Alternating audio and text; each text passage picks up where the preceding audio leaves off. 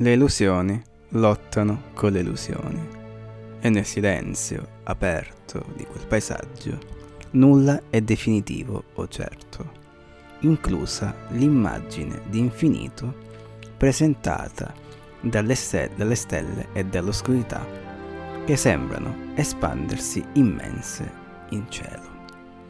Perché sotto, uno lo può giurare, si estende un'altra oscurità un infinito altipiano d'ebano, la cui superficie è come pietra lucida.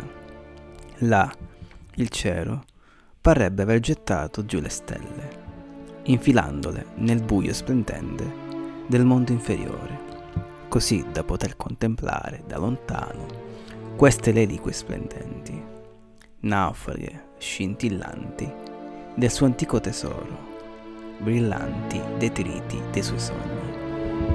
Così, sopra e sotto, uno vedrebbe il bagliore di questo pulviscolo luminoso, corpi tremuli prigionieri della, della tela ininterrotta dell'oscurità. E la rete abissale stessa pare tremare, perché niente là è in pace o sicuro nella propria natura. Persino il vuoto che separa la luce dalle stelle del suo riflesso sulla grande pianura vitrea è un vuoto contraffatto.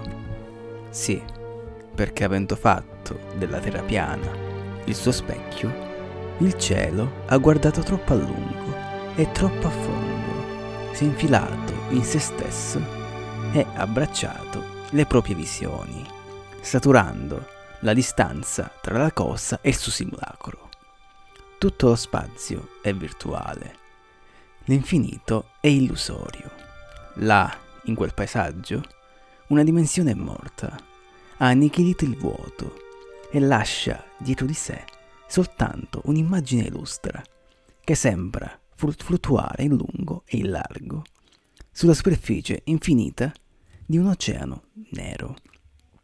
E si dice che persino questo oceano non è che un fantasma stellato che puoi cogliere in certi occhi.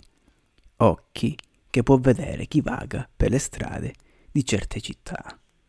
Occhi che sono come due stelle accese nel profondo di uno specchio nero.